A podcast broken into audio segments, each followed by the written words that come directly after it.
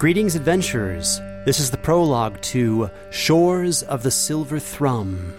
If you've never heard Dark Dice before, this is a great place to start. It will introduce many things about our new story and new season. The majority of its core cast will not appear until Chapter 1, and thus this episode is technically optional to the main story. Nonetheless, we welcome you aboard the Willow's Wake with open arms to meet its crew. Small note this episode was played and recorded in 2023 and features KA Statz and myself as co DMs, co storytellers, in addition to our new core cast, Florian Seidler and Enrique Perez.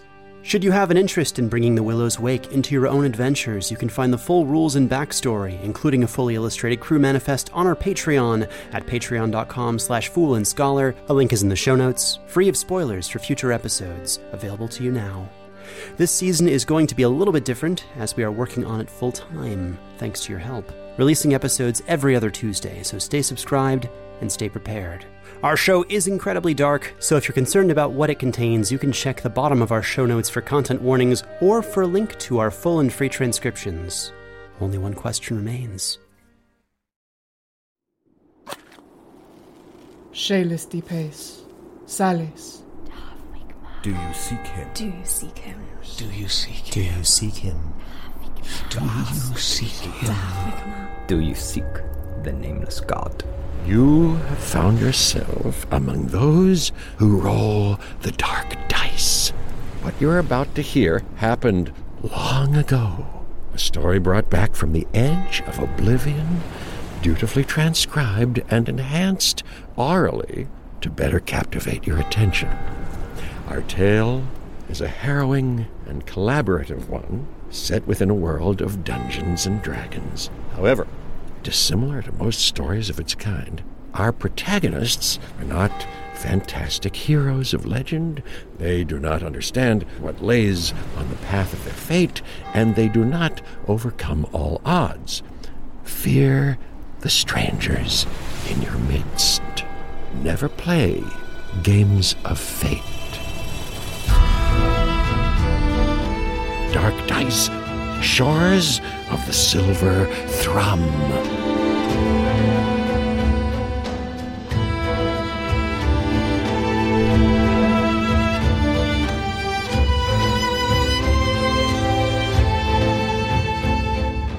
Prologue Embark.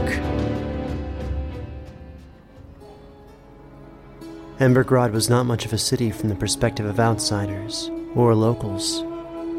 Its old town consisted of a few winding streets that meandered near its docks, those long docks that brimmed with galleons, junks, schooners, tall ships, flagships, clippers, and more, all which seemed more of a city than the scant stone buildings perched on the nearby land. While beautifully crafted, paid for with shipping taxes and import fees, Embergrad's onion dome temple and administrative buildings failed to reach the same soaring heights as the bobbing wooden forest of mast and sails. Embergrad's primary road, bustling with hauling carts, passengers, crew, and cargo, ran alongside the docks, lined on both sides by the constant buzz of a working port. Within a warehouse on that bustling road, two men waited before a wooden counter. The ring of a small table bell faded as two halflings appeared from an unseen set of stairs behind that counter.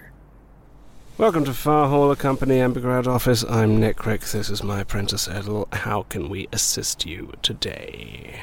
Good day. Hi. I'm looking for some pickup work that you may have available for some coin. Hmm. Okay. Your name, please. You can refer to me as Konvo. What? Konvo. Would you mind spelling that? In common? It's written as it's pronounced. All right, then we'll go with K O N V O. Konvo.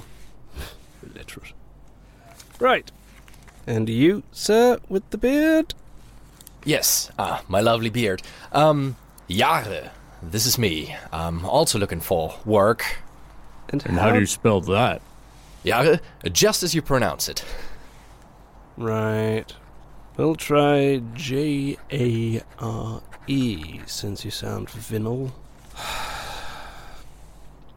Thank you, Yara.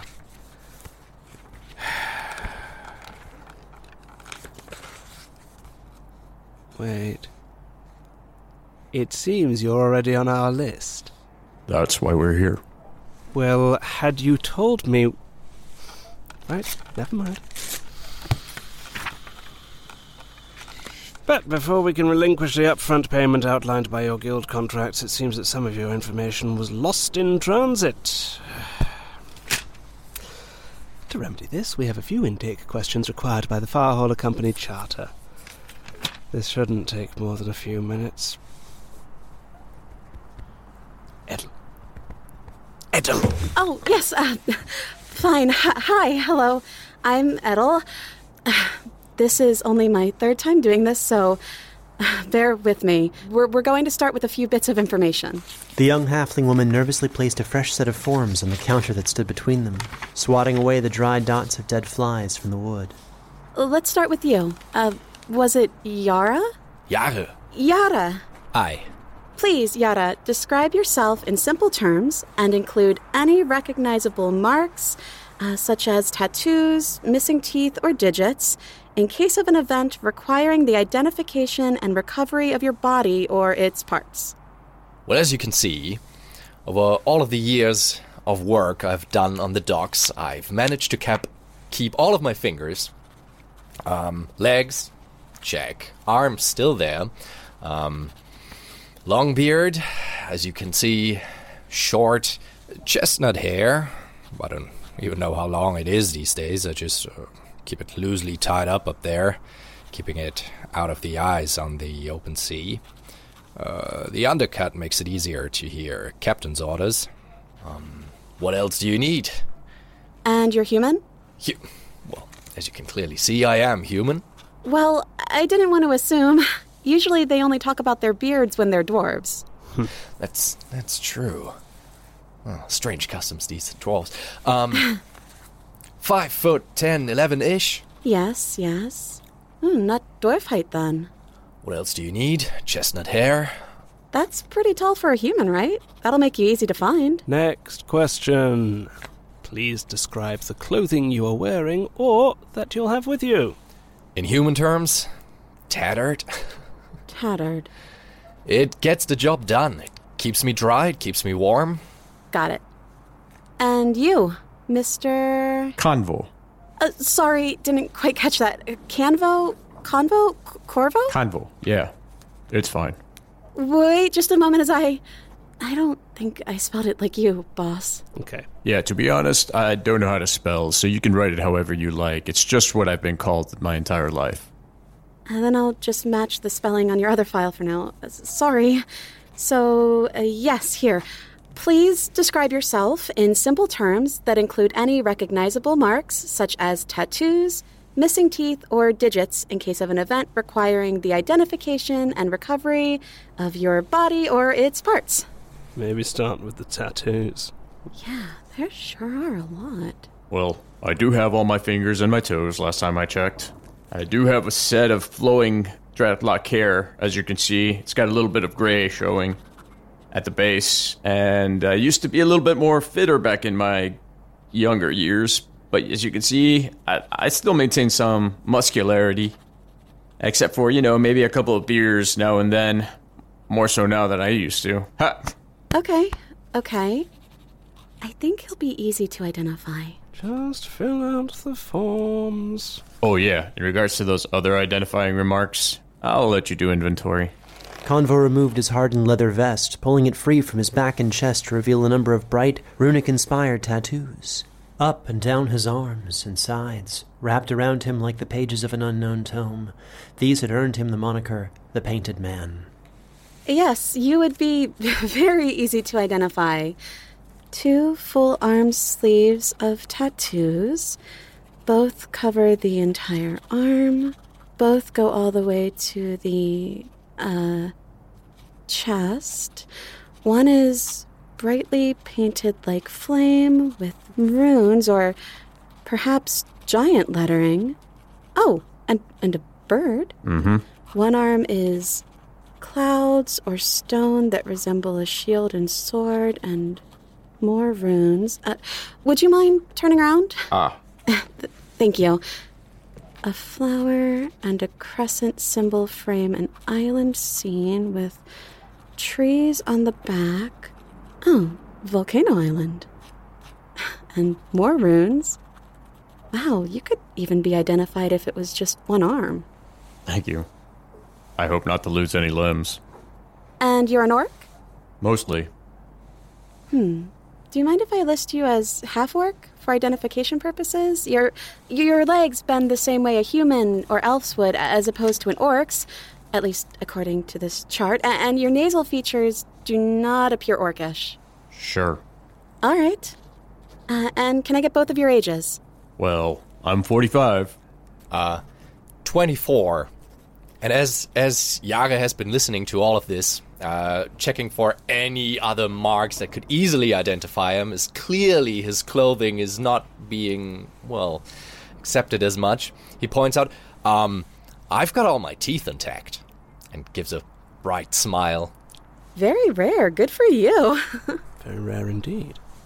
Ooh, any gold ones? Oh, no, I guess they wouldn't technically be fully intact if they were gold.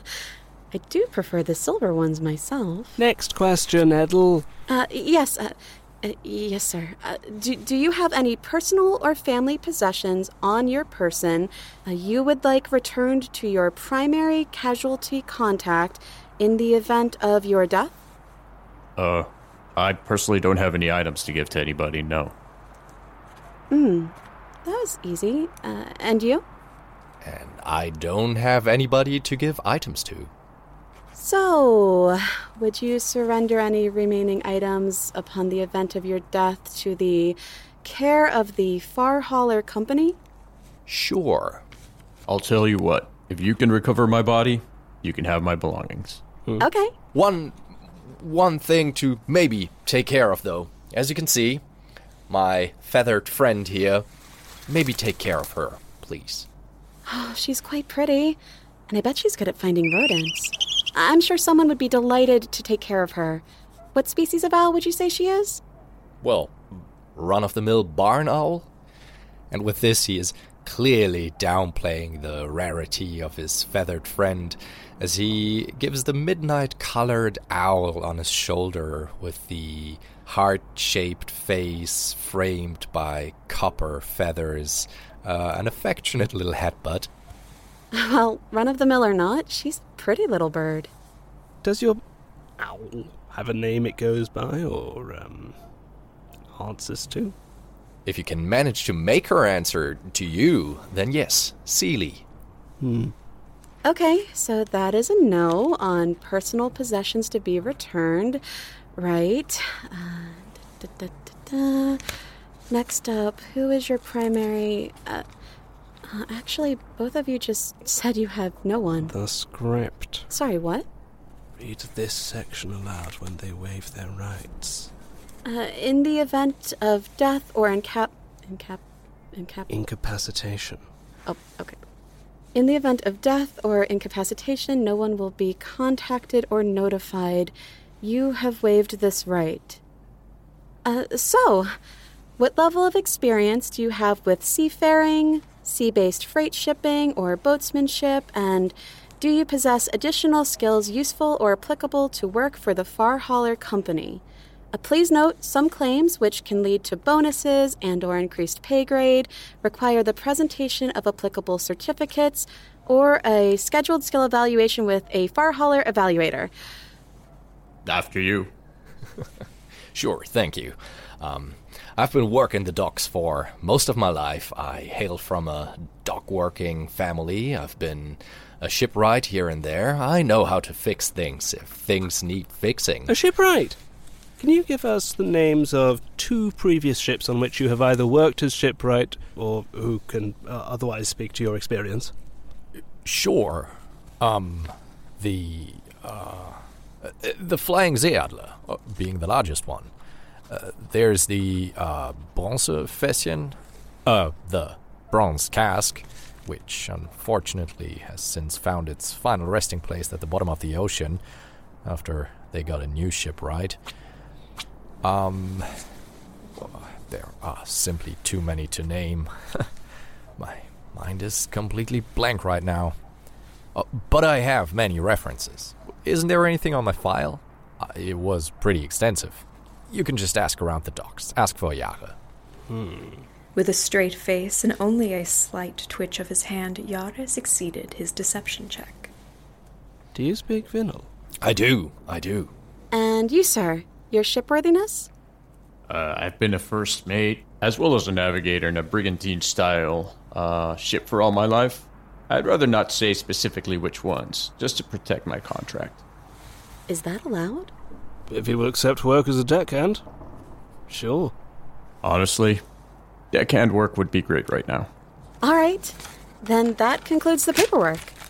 As luck would have it, we have two openings on a ship headed north in two days' time. You'll both be placed with the Willow's Wake.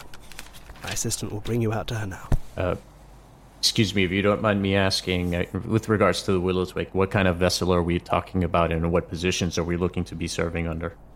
It's a hauler job bringing cargo up to Winterport. Tactical crew size, you will be serving under the ship's second mate.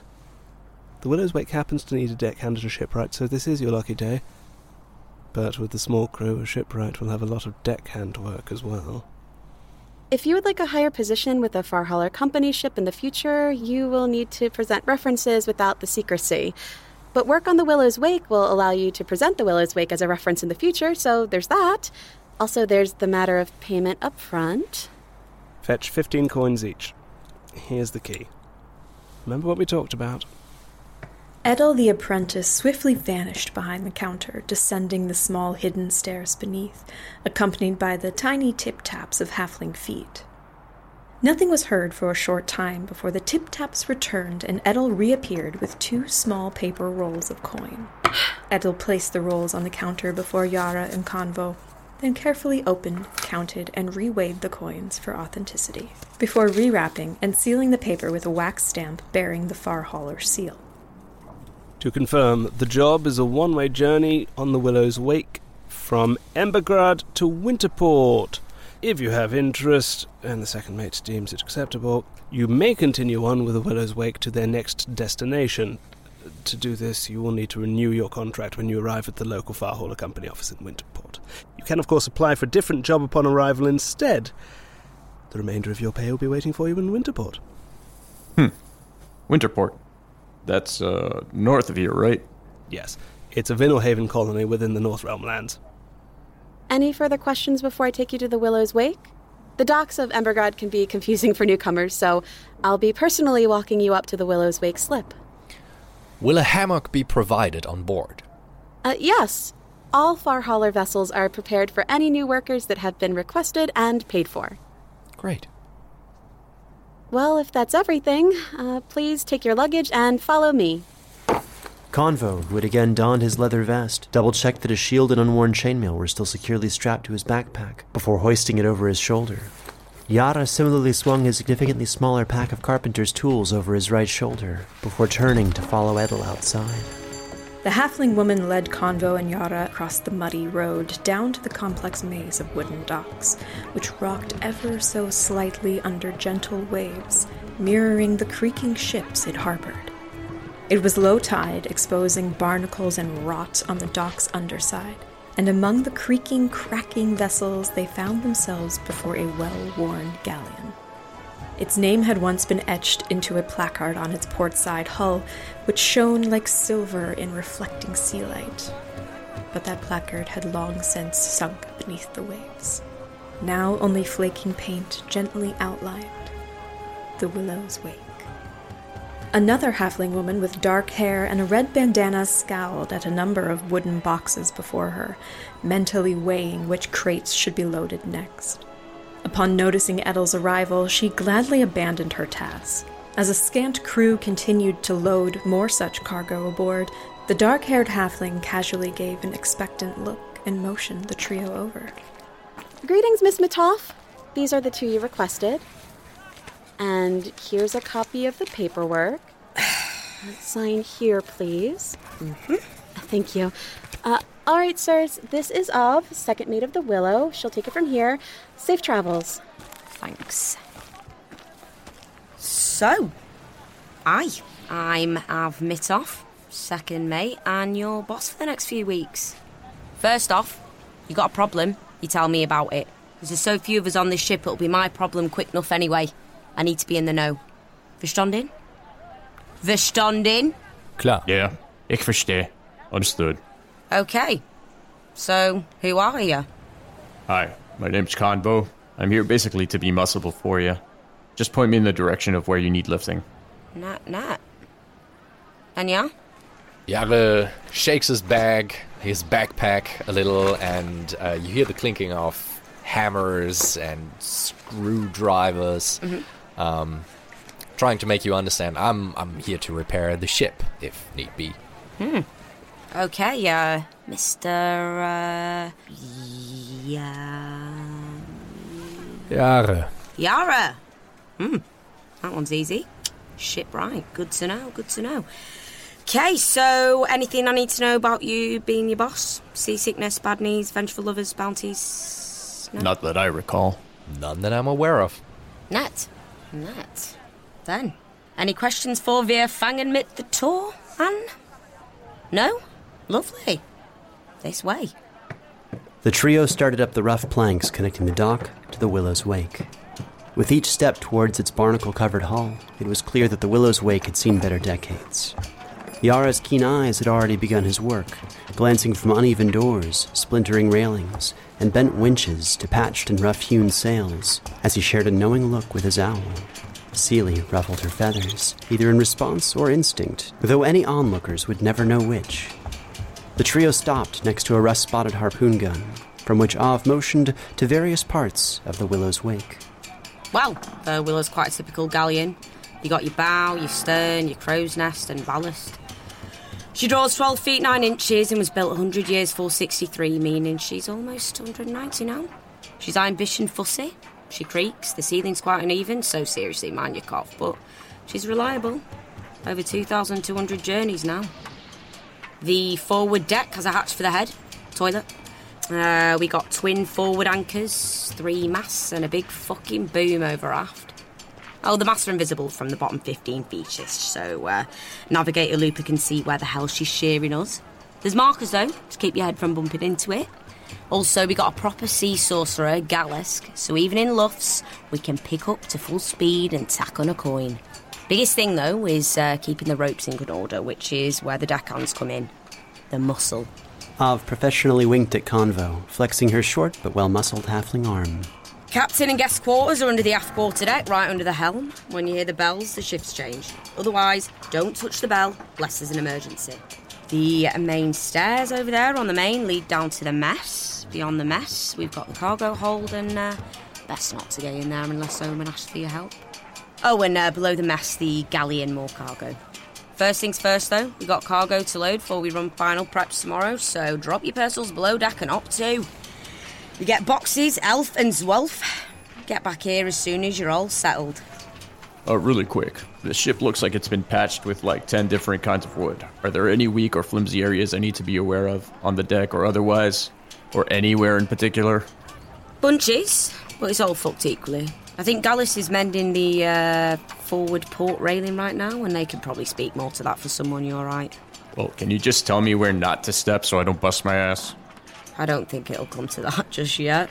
It's more your head to watch out for. Like I mentioned, the heights are all uneven. Fair enough. Thank you. We're loading cargo already now. Step two. Sure. The deck stairs led into the largest room on the ship, the mess. Tables and benches were bolted to the floor, and 16 hammocks were slung against the wall, able to be lashed to ceiling hooks as needed. Each hammock had a metal box slashed to the wall, and Konvo had no difficulty finding an unused box to use as his own. He took quick stock of the room, surprised to find the ship was actually well equipped below deck. Six buckets of sand for stopping fires hung on hooks overhead, which gently swayed with the rocking ship. The noise of the mess put him at ease, the same noises that brought distress to those unaccustomed to life at sea. The slosh of water breaking around the Willow's wake, accompanied by the creaking ropes stretching with every movement. Low growls of the warping wood hull buckled in constant wheezes, as if breathing. All right. Hmm. Let's see. Hammocks. Check. Entertainment. Check. Box 11. Not too sharp. Whoa. Okay, watch your head there, Yara. Thank you. Ah, I see many things to fix already. Well, for entertainment, it looks like we've got an old concertina, uh, sorry, accordion, some knucklebone dice, a book, pegboard chess, and a map of the continent. A wildly inaccurate map of the continent. I don't know. Maybe it's not this continent. No, it's supposed to be. Yara, accustomed to the sway of the ships and the close proximity of sea life, found a spot of his own in little time. He placed his backpack next to the box meant to keep his belongings safe, because in truth he owned nothing worthy of safekeeping. Yara's eyes narrowed as he watched Konvo unpack a stick and poke tattoo kit from his pack and lean over the inaccurate map with renewed interest. Yara scratched Seely's chin feathers, placing her on an empty rung near the unstrung hammocks. Hey, Seely. Uh, I have to go to work now, but I'll bet you'll find some rats over in that direction if you're bored. So, how's it looking there, Konvo? Are you painting in those little fishmen on the map? No, you smartass. I'm trying to figure out how long it's going to take us to get to Winterport. That would require an investigation check. Ah, well, good luck with that. 18. Oh, apparently, very good luck with that. Hmm. Maybe three weeks of travel ahead of us. Gonna be a long trip either way. I guess let's get to work. Above deck, wind whipped the curled sails, clashing metal rungs and ropes danced in a gray sky. Yara went back to the deck and found second mate Av Mitov on the quarterdeck examining a weathered patch of splintered wood that had to be older than Yara. Ah, Yara! Me new mate. Yeah. We've a power patches loose here and uh, also near the head, and the main sails need shoring. Sure thing. And there's an issue with the galley vent in the captain's quarters. Yeah. I'm sure our new shipwright, any shipwright worth their zolts, can find much more on that to make fast. Yeah. When you get the time. No problem. Uh. Yeah. Ugh. Please check with Eudaw down in the galley. Eudaw's the cook. She's plugged up a few springs, made a bit of hardtack a few days back. I think it might be a problem. It will be fixed. Thanks. Konvo joined them on the quarterdeck. Oh, Konvo, you can start mitt that there. You got it. Konvo nodded and walked over to the dock. He hoisted up the first of the large wooden boxes, lifted it from the squeaking docks, then brought it down through the mess and beyond into the forward cargo hold. Konvo felt more confident about the layout of the ship with each trip to the rat infested hold. Hold. Hold. He made note of low hanging frames and uneven patched planks. Better to learn them now at shore than out on open waves. Konvo counted how many steps it would take to move from one location to the next, or what rested within arm's reach at any given moment, imagining himself running through the ship in a hurry during a night of violent seas. His assessment grew with each trip, and on one occasion, while maintaining unflinching eye contact with Seely the owl as she scarfed down a rat, Konvo registered a strange stone pole in the middle of the ship's aft mess. Later, he learned that it was a chimney of sorts that moved warm air from the kitchen slash galley below up through the mess to the captain's quarters, and finally to the helm and wheel of the ship, keeping the vessel generally warm. Though greatly aged, the Willow's Wake was in functional working condition as far as Konvo was concerned. Now aged himself, and similarly rebuilt from many tragedies he'd experienced at sea, Konvo felt oddly at home. Seely chittered and hopped down the stairs as Yara's attention moved elsewhere. Yara was making his own assessment of the Willow's Wake, tallying up a written list titled A Few Things of Note, which quickly outgrew the single page he'd intended to contain his restoration plans. It was clear that, though sturdy, the Willow's Wake begged for relief from her many ailments. Few things of note. Old. This ship is ancient, even for vessels of its class, even in boat years. By all accounts, it should be long foundered, but someone has taken care to keep her seaworthy. Ceilings. Ceilings are generally about 10 feet high and very uneven. There are random patches of new wood that don't quite line up, and braced sections that reduce the height to 6 feet or so. These drops are sudden and without reason. There's a spot when you enter the mess that nearly took off my head. Fix it before we depart. underline. Fix it. Do it. Your head will thank you soon enough. Seely will too. Seriously, who was their last shipwright? They have earned some choice words from me if ever We got a shipwright for this one yet? A gray skinned woman of formidable height and bulk stepped onto the gangplank. The half orc monstrous shifted a dead pig under one arm and stopped near the stairs. A wide meat cleaver hung at her hip, reflecting Yara's face back at him. Second mate Av Mitov matched the woman's friendly scowl and pointed at hesitant Yara. That would be me. New one then. Good. Later, downstairs, galley. Holes. Lots of them. And I'm supposed to cook. I did not make the holes. Does not matter what they said. I did not make the holes, but I did stop them from leaking into the ship. The cook hoisted her dead pig over one thick shoulder and quickly maneuvered at an angle down the stairs into the dark of the mess hall below. It was clear that, even given her size, she had grown accustomed to the dimensions and broken shape of the human made vessel. Yara gives her a quick nod, uh, making sure to turn around and, unseen, roll his eyes, hearing of many holes in a ship. But before he goes down there to fix whatever needs fixing, he's going to finish his assessment. More things to note. Doors. The doors are a mixture of woods with oxidized brass hinges and fixtures. The noise from the main hatch is, in fact, loud enough to wake the dead. Av already told me to fix it. That big padlock is also pretty much just for show at this point. Lighting. I don't know who insisted on second century Vernaskin hooded lanterns, but it is a mistake. Vernaskian lanterns are a terrible fire hazard, especially in cargo holds carrying oil and supplies. Sure, they illuminate with low light, as it were, but I'll still argue that they are worse than no light at all. Uh, they should have gone with Vinalhaven torches. Anchors. The anchors are so rusted, I was unsure there was any metal before tapping them to check. There is also an embarrassing amount of barnacles on the hull that, in all likelihood, are now structural. This is, of course, a joke. Or, if not, a worrisome omen. Hmm. The deck railings. Those railings are crafted from no fewer than seven different species of wood at this point, and are a mere three feet tall.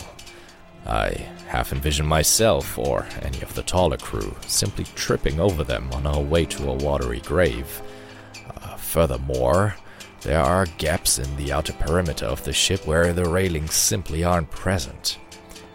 No idea what happened, uh, but I intend to ask Av as a matter of professional curiosity. But perhaps the Willow would prefer not to share such mysteries. Rigging. At least the rigging seems to be in order. Noisy, noisy, order. Additionally, the harpoon guns are in full working order. Their blemishes are purely aesthetic.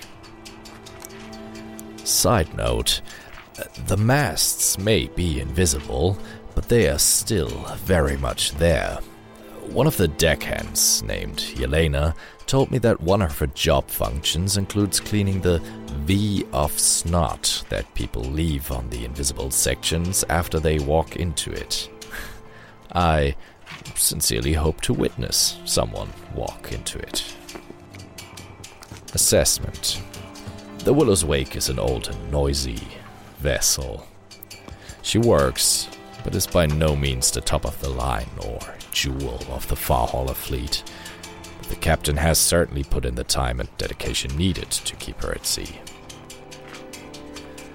Crew I've met or seen most of the crew already and believe them to be seaworthy.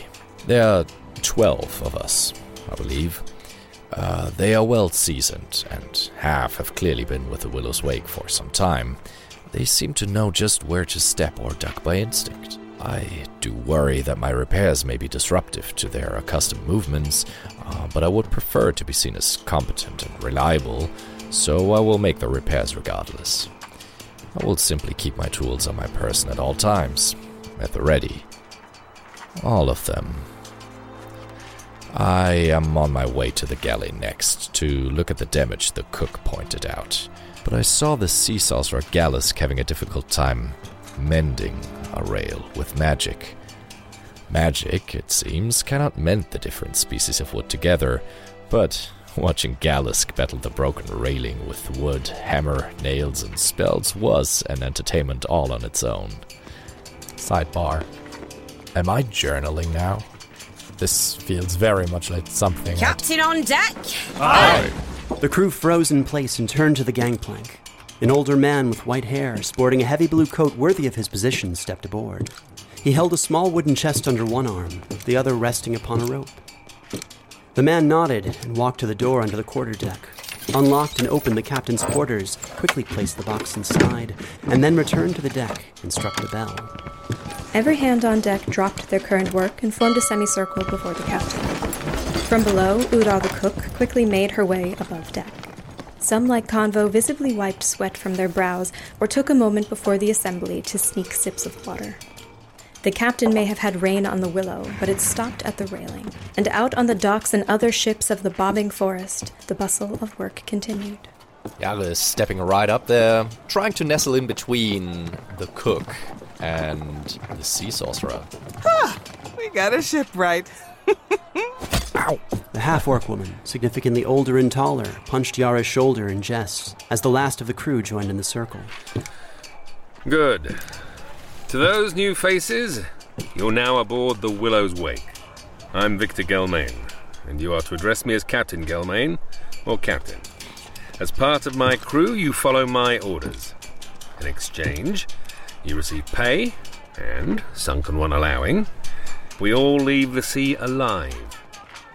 In brief, we will be embarking in two days on a half month Far Hauler Company trade and transport expedition to Winterport, where we will all be paid upon successful delivery of guests and cargo.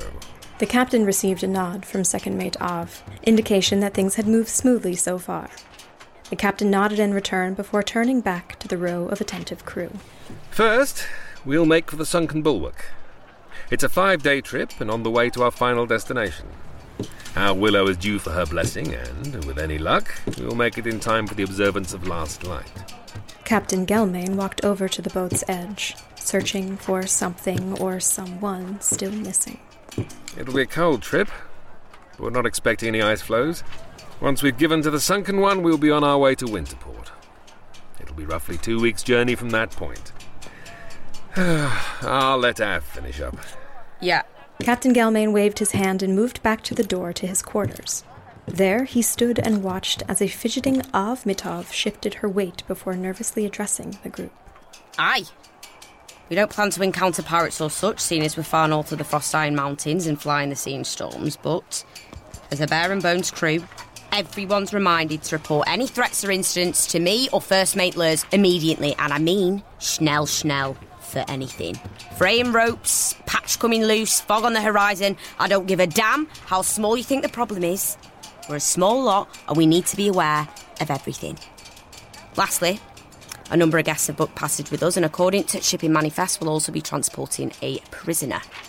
The only person who should go anywhere near the prisoner is Oman. She motioned to a smirking, bearded human smoking a pipe. Oman lifted an eyebrow in recognition. Now, refrain from pissing off our guests, do what you're told when you're told, and you'll get paid. The bigger crates will be here in about an hour. Let's get the small stuff loaded up before then, yeah? Dismissed. The crew began to disperse and return to their tasks. Eudaw gave Yara a side eyed grin. All right, shipwright, follow me. Heading down to the kitchen. It's time to fix those holes. Fix them best I could. So I go to the small goods stack and start carrying things back in. Konvo, who was effectively shirtless at this time and covered in sweat, already made himself useful, as his significant size and strength aided to the task at hand. In under an hour, he and the other crew members had successfully loaded the available cargo into the ship's holds, and were now afforded a short break before the larger crates arrived. Konvo used this opportunity to drink and compile his thoughts as he chatted with deckhand Yelena. This would require a persuasion check. 18. So you're saying the captain's retiring soon? Yeah, more or less. That's why he's having Av do the most of the talking. He's prepping her to be the next captain. Uh, what about the first mate? Why isn't he being trained for the position? He and the captain don't really get along from what I've heard. Not for a while now. Ah, I see. But it's a good ship. The Willow's Wake even has a sea sorcerer, and they really know their magic. Yeah, I think I saw them working on one of the railings earlier with a new shipwright. Yeah, Yara, right? He came aboard with you, mm, but I'm guessing you don't know each other. Yeah. Hmm, he seems cute. Sharp, sorry. he seems sharp, like he can cut it for the job. Sure, whatever that means. Navigator also seems like she's quite experienced. Yeah, she's quite tall. Well, that too. Our second mate is not so tall, but she has apparently been with the Willow's Wake for years now. Mm-hmm. Yes, and have you met the unpleasant bearded man yet? The rat catcher? Oman? Yeah. Yeah, I've got my hesitations about him. He's always grumbling and smoking the herb, but he seems pretty reliable. Skilled, perhaps. Salty. What? Salty. He is a salty, salty short fuse. Not like evil, but really rude. Love this word. Rude. The other crew seems friendly, at least. This is true. Well, I think Becher has the least experience. But the others have at least a decade under their belts, each. I know Linsen is in a box of smiles right now. Really? Why? He's used to other kinds of work, and I believe he was demoted. But he's been in the Willow's Wake for a while, right? I think so. Now, please take no offense, but you look old enough to have also been demoted a few times and still be second mate. Why did you take a job as a deckhand? It's a story I'd rather not talk about right now. So, you're Darlarian, right? My father's side. Was it the accent? He was always sure to remind me of the heritage, keep the traditions alive. What about you? Where are you from? That's also something I'd rather not think about right now. But I've spent most of my life on a boat. A single boat? Or did you mean the multiple boat? Yelena, the next set of boxes are arriving. Time to get back to work. Let's go to work then. On the lower deck, a hatch opened, and a small staircase that more closely resembled a ladder led down into the galley. Warm and potent air rose to greet Yara as he descended. It was not the scent of fish, nor meat, but the fragrance of strong, pungent spices. The galley was cramped and cluttered, and Eudaw, the ship's cook, seemed to have a place for every item in the apparent chaos. Eudaw Quit was an older woman, wide and strong, with thick gray and black peppered hair and green gray skin wrinkled from decades of sea sun and salt spray. Chaos described the room rather well. It was hot with burning coals, and flames licked the bottom of a large pot as a stew simmered. The shelves, walls, and countertops were dotted with contraptions that were a mix of simple and modern cookware Yara had never seen before. From a heavy hook in the ceiling, supported by a crossbeam, the large corpse of a pig hung, dripping blood out into a metal bucket below. Holes in the walls were haphazardly filled with knives, hardtack, and wax in an effort to keep out water. Eudaw directed Yara to the first hole of many, one on the port side hull, and stole a pleased nod before returning to her air of indifference. Start on those ones. They're the oldest. Yara is going to take a quick look around the room, mumbling to himself, Well, that is not how you keep the water out. It's working, isn't it? Sure. Well, who knows how long. The spare wood, coal, oil, and pitch behind that door. It's a lower hold. Oh, uh, let me know when the knives are out. I need them back. Otherwise, I'll be cooking. Eudaw began to chop and slice, preparing food for the ship's next meal. But she intentionally chose to stand where she could watch Yara work and believably feign indifference. Yara picks up a nearby towel, a lit candle, and moves towards the biggest knife. After a few moments of heating up the wax, he'll pick at the hardtack with his chisel and pull out the first knife. Well, okay. That's new. This this hole is so old. The mold is holding it together. That's that's interesting. Oh god. I need that one back. Yes. Uh, good then. Here you are. Eudaw took the knife and dipped it into a cup of boiling water near the simmering stew. Yara continued at a slow but steady pace. He cautiously opened the door to the deep hold, venturing past rats to secure the resources he would need to complete his work. Unpleasant, dark, and stale, this would soon be a place frequented by the shipwright over the next few weeks, so studded with the pockmarks of the ship's age. As he continued to patch the holes in the galley, he required a check to use the tools with which he was quite proficient, with advantage. That's an 8, plus 4, makes 12. The myriad of holes dotting the galley's hull were not particularly large, and Yara noted his work seemed to consist mostly of repairing breaks that had already been properly braced but never truly repaired. The wood from the braces spanning the galley, while originally intended as a temporary measure, had been left untreated and had thus expanded over time. This neglect had, in turn, created the holes he currently patched with an efficiency and skill that took a pleased Eudaw by surprise. Good, you do know what you're doing. Do the next one. Actually, wait, no, do that one, because I need the fillet knife. Yara is sweating from caulking up um, all of the holds from applying old wood, new wood, um, trying in the process to use woods that would make a nice pattern, which he believes would, I don't know, brighten the kitchen space a little.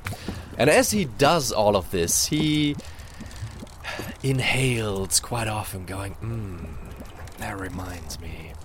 Uh, never finishing the sentences, but in general, having an impressed air about him.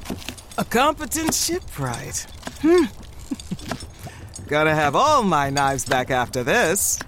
In the warm, flickering light of the galley, heavy with the weight of spiced air, Yara felt as though he might have made a friend aboard the Willow's Wake. Hopefully, the first of many, if true skill and hard work was all it took. Meanwhile, on deck under gray, shrouded skies, Konvo continued to load smaller cargo aboard the Willow. He noted that each box was marked in some manner to denote its use by the far hauler company.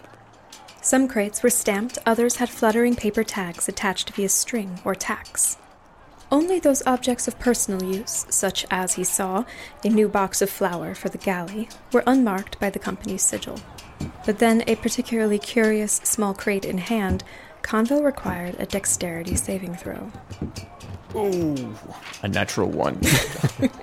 The Willow's Wake was still unfamiliar grounds, and catching his foot against the bottom of the short, unseen railing, Konvo fumbled. Wow! The small crate dropped to the deck and oh. spilled its contents out over the wood. Frickin' almond shapen wood here. A mess of packing shavings and dense moss cushioned the fall of the delicate and deranged figurine that spewed forth. An idol of carved and glistening bone. Or worse. Sorry, sorry, sorry, sorry, sorry Oh, about that. Are you Uh, okay, you guy? Sorry. Let me help sorry. you with that. Fuck, that's ugly. Deckhand Linsen, bucket in hand, bent down to help collect and clean the spilled crate and its contents. But as his hand moved for the idol, it stopped. Huh. Don't touch it! I'll take it from here. Galesk the Sea Sorcerer waved their hand, cursed a spell to life, summoning an unseen hand of magic. They lifted the fumbled contents and moved the frightening figurine back into the small crate. Floating moss landed on the idol delicately, as though fearful it might wake. Then, cautiously, with a slow gesture, Galesk shifted the wooden lid back into place. It's from Jen's lab, uh, I think. And it's expensive, so please be more careful. We cannot afford a reputation for ruining cargo. Sorry, I'll do my best. Behind them, Captain Gelmain had simply materialized in a way only a superior officer could. Those Bastards! With a scowl, he stared at the box, showing a hatred that took Konvo by surprise. The captain hastily departed from the ship, indicating with a flick of his wrist that Galesk was to follow. The sea sorcerer hopped over quickly, closely in the captain's wake. As soon as I see him do that, just realizing that he's slightly agitated, uh, I do my best to quickly pick up all the stuff around the box and quickly like to close it all up again, just to kind of steer away from prying eyes. Hey, new guy. Words of advice? Captain's not mad at you. Uh, okay, okay, thanks. Uh, I didn't want to start my first day off on the wrong foot. The hour passed, and work continued. The captain and the sea sorcerer had not yet returned, but second mate Av had a handle on things. After noon, a barge like port pontoon controlled by dock hands with long poles pulled up beside the Willow's Wake. Their pontoon was anchored four times over, securing the movement of the large crane it supported. The crane was moved into place, and the first of the larger wooden crates were hoisted from the dock down into the depths of the Willow's cargo hold through the central deck hatch. After several crates, a cage was then lifted from the dock. A feathered beast brooded behind the bars. Chittering and growling, it licked its vicious beak and stretched its feathered arms out beyond its prison, having hoped to meet its long talons with its captor's flesh. Give it a bite then. It will stop swinging. First Mate Mason Lurs arrived to the dock looking winded. He hopped aboard the Willow's Wake and motioned to Linsen to toss a dead weasel to the beast. With a snap and a crunch, the creature grabbed the weasel in its beak and drew its arms back within the bars of the cage. Do I recognize this beast? That would require a knowledge nature check. And nine. Yare, having finished his work in the galley, arrived on deck just in time to see the creature lowered into the hold. Do I have nature? Oh, I might. I might have a chance. Um, so Yare, he he stops dead in his tracks, uh, walking up the stairs, fidgeting around with a corkscrew that he got out of one of the holes, thinking that is the opposite of what you do with these. Keeping it as kind of a memento, because he managed to sneak it out of the kitchen. It wasn't missed. And of course, nature, it's a seven. That kind of looks like a bird bear. Like a, a bear that's a bird. Like a like, feathery. Kind of reminds me of an owl that is also a bear and doesn't break any trademarks to name drop. Yeah, kind of like a bear owl. Stop that gawking. The first mate addressed not only Yara and Konvo, but the entire crew, all of whom had been entranced as they watched the dangerous creature lower into the shadows. Once it was out of view, the crew quickly dispersed, and the rest of the cargo is loaded without incident over the next hour. As the sun set early on that winter day, the second mate rung the bell, and the crew of the Willow's Wake were officially free to rest. First thing Yara does after the work for the day is done, and that extra bit of work that just goes to show, hey, uh, he means business. Um, he goes back into the mass, um, and he goes to look for Seely, whether or not she's had a good catch of the day, uh, well fed, and seeing as she is quite content and sitting in. I guess a ship doesn't have rafters, but sitting on a beam that's sticking out for whatever reason, um, people just use it to, I guess, hang up things there. He's walking out on deck, and because he's only interacted with the cook so far, he's going to, again, socialize as much as possible. Having Seely back on his shoulder now, the, the tiniest bits of red fur sticking to her beak, um, he's going to try and socialize with Mr. Omain. It's Oman, but Yara. I gotta admit, I like your bird. Catches the rats pretty well and makes my job significantly easier. I don't normally say this, but I think you're pretty cool. Why? Well, your bird is anyway. Thank you. It's it's what I trained her to do. I mean, I can be of help in many areas on a ship, but having a bird around, these cats they don't often do the trick. I normally prefer snakes, but yeah. Yeah, they do. So what, uh, where are you from? I am from and Yara things of a place in Vinalhaven. A little place on the Sea of Spears coast. Uh, Dochheim. Uh, you you wouldn't have heard of it. Uh, there there was an incident with uh, some treasure washed ashore, and uh, that's all people really know about the place, if they've heard of it at all. Uh, so, uh, that's that's probably all you care about. So you're a driftwood then? Yeah. Yeah, okay, I guess that makes you the shipwright since I've got you patching things. That's pretty cool, I guess. You mind if I ask you for some help later? Um, when when I'm I I guess I'm supposed to be watching a prisoner. That wasn't in the job description when I signed up, but I guess I'm a jailer now, so that's cool. But um I might need to ask you, well, maybe just the bird for some help catching rats while I'm being a warden. That'll look good on my resume because this is a ridiculously small crew for a vessel this size. I bet it wouldn't even be possible without magic. And jailer is is that something you've ever done before? Um, I have experience like eating food and sitting for long periods of time, passing food to other people. It's basically the job, right? Hmm. I, I, I guess. The prisoner's not even too dangerous, I don't think. But they gotta go back to face justice for heresy and some violence or something like that, so it's uh, not a big deal. Not like a serial killer or a vampire or some really big shot wizard, so it shouldn't be that hard. Cage's even got any magic runes, so they can't cast nothing. I just ignore them for however long those boring hours might be, but yeah, I'd like help with the rats. I'm sure Seely would be more than happy to help with that. Thanks. so, uh, this is your first time on, uh, first time this far north? Oh, I've, I've uh, traveled. I've, I've traveled far and wide. Ships are. The docks are my home. Ships are a necessity to get from one dock to the other. Yeah, if you don't know how to. If you don't know your way around a ship, you're not worth anything here. That's what my mother always used to say. On the other end of the ship, with labors of the day complete, Konvo approached the deckhands. He had just purchased drinks in Embergrad, a small bribe for future friendship, and so sat at the bolted down mess table to share a meal with the other deckhands. Good working with all of you today. I'm Konvo. Yelena. Becher. And we met before. Linsen? Ah, those drinks for us? If you feel like drinking with me.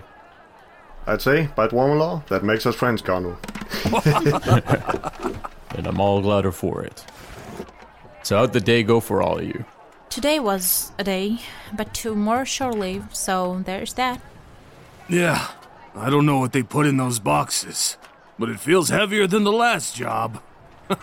Aye, but I'd say, as bad a day as some of us have had, it couldn't have been worse than what you went through. Because you're getting old. the captain looked very angry. Yeah, what was that about? Uh, he seemed pissed. Not necessarily at me, but at something. Uh, I, I kind of lower my voice and say, uh, So is this. Is there some kind of contraband that we need to be aware of? To be hiding or something? Just good to know ahead of time. I wouldn't know anything about that, but one thing you need to know about Captain Gelmain is that he's a very superstitious man. No kidding. He even has the sign of Neldich on his necklace and cuffs. Becher, I'll come out and say it. You seem quite sturdy for your kind. I always kind of thought that tieflings were, uh, that your type were a little bit more of the nimble variety. I'm not saying that's a bad thing, but you're actually quite sturdy, if you know what I mean. Did he just call me fat? No, no, no, no. Uh, I I, think I, he did. uh, because I'm proud of my weight. Oh. Tieflings, like humans or orcs, have a variety of body types. I mean, look at your ancestors. Most orcs have legs that go the other way, just like my ancestors did.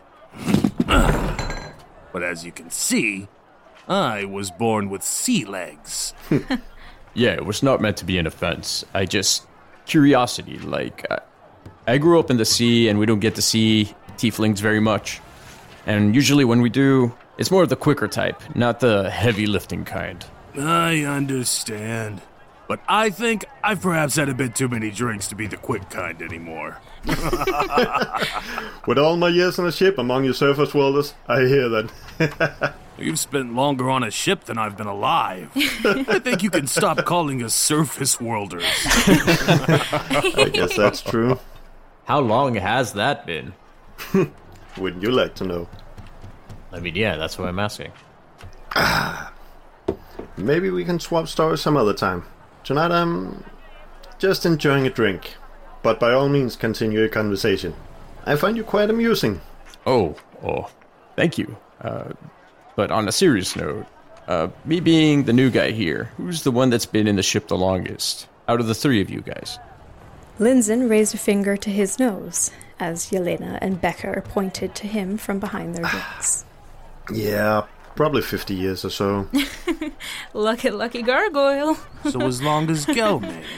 Oh, well, that is impressive. And yet he never made you second mate. Not needed. I don't need more stress or responsibility than I've already got. Which is more than enough, trust me. I'm not looking to fly my own flag, just looking for a simple life on the water with just enough good drink to calm the soul. You slept in a mess floor last night because you were drunk. so much stress. so, uh, you mentioned the captain being superstitious. Is he overly superstitious? Like, what sort of superstitions are we talking about here? The sea kind. The kind that's kept him alive all those years. That's why we're heading to the sunken bulwark. It's rubbish. All of it's rubbish. It's not rubbish. It's superstition. It's religion, just not yours.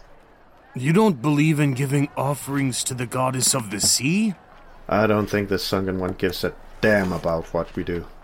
She drowns sailors, traders, and children alike no differently than any other natural disaster. Praying to her is not going to change anything. It's a precaution to keep her fury away from us. His stupid first mate buys into it too. Galesk maybe, but it's Gelmain's willow, and he says we must pay homage. His boat, his rules.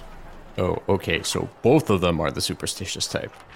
Well, what does that have to do with this sunken bulwark place? I think I heard Av say that it's going on maybe a decade now since the Willow's Wake was last there for a blessing. Ah, so it's a religious site. It's an island where the faithful followers of the Sunken One built one of her grandest temples. We go once a year for smaller personal blessings, but every ten years Captain Gelmain has us bring something big to offer in exchange for the blessing of the Willow. It's a tradition. I have no interest in returning for it. Then stay on the ship when we get there. Hells, man, he wasn't talking to you. Just drink and shut up. I think I will. I think I will. Linsen stood and stepped toward the stairs. Thanks again for the drinks. I'm gonna sit by the bow and maybe pass out. Shore leave tomorrow. Don't do anything I wouldn't do. Night, Linsen. Evening, mates. Are those drinks I see on my ship? Because I want one. Join us. We were just talking about superstitions. God. Is there some kind of subtext here that I'm missing? Av hates ghosts. Ah. With an amused smirk, Konvo relaxed among the crew of the Willow's Wake and enjoyed a night inside the ship's dark belly. The next day was a day of rest. For the following one, the guests would arrive, and the real journey would begin. Dark Dice, Shores of the Silver Thrum, Prologue, Embark.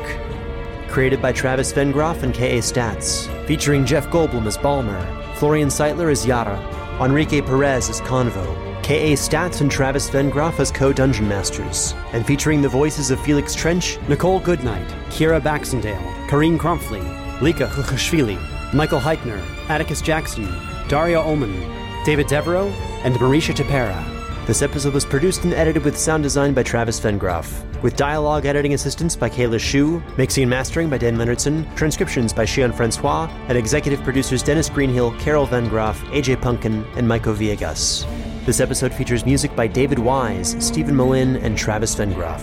To support this production and get access to bonus releases, music, world lore, art, and early access to future adventures and D&D materials, please join our Patreon at patreon.com slash Scholar. This is a Fool and Scholar production. Thank you for listening.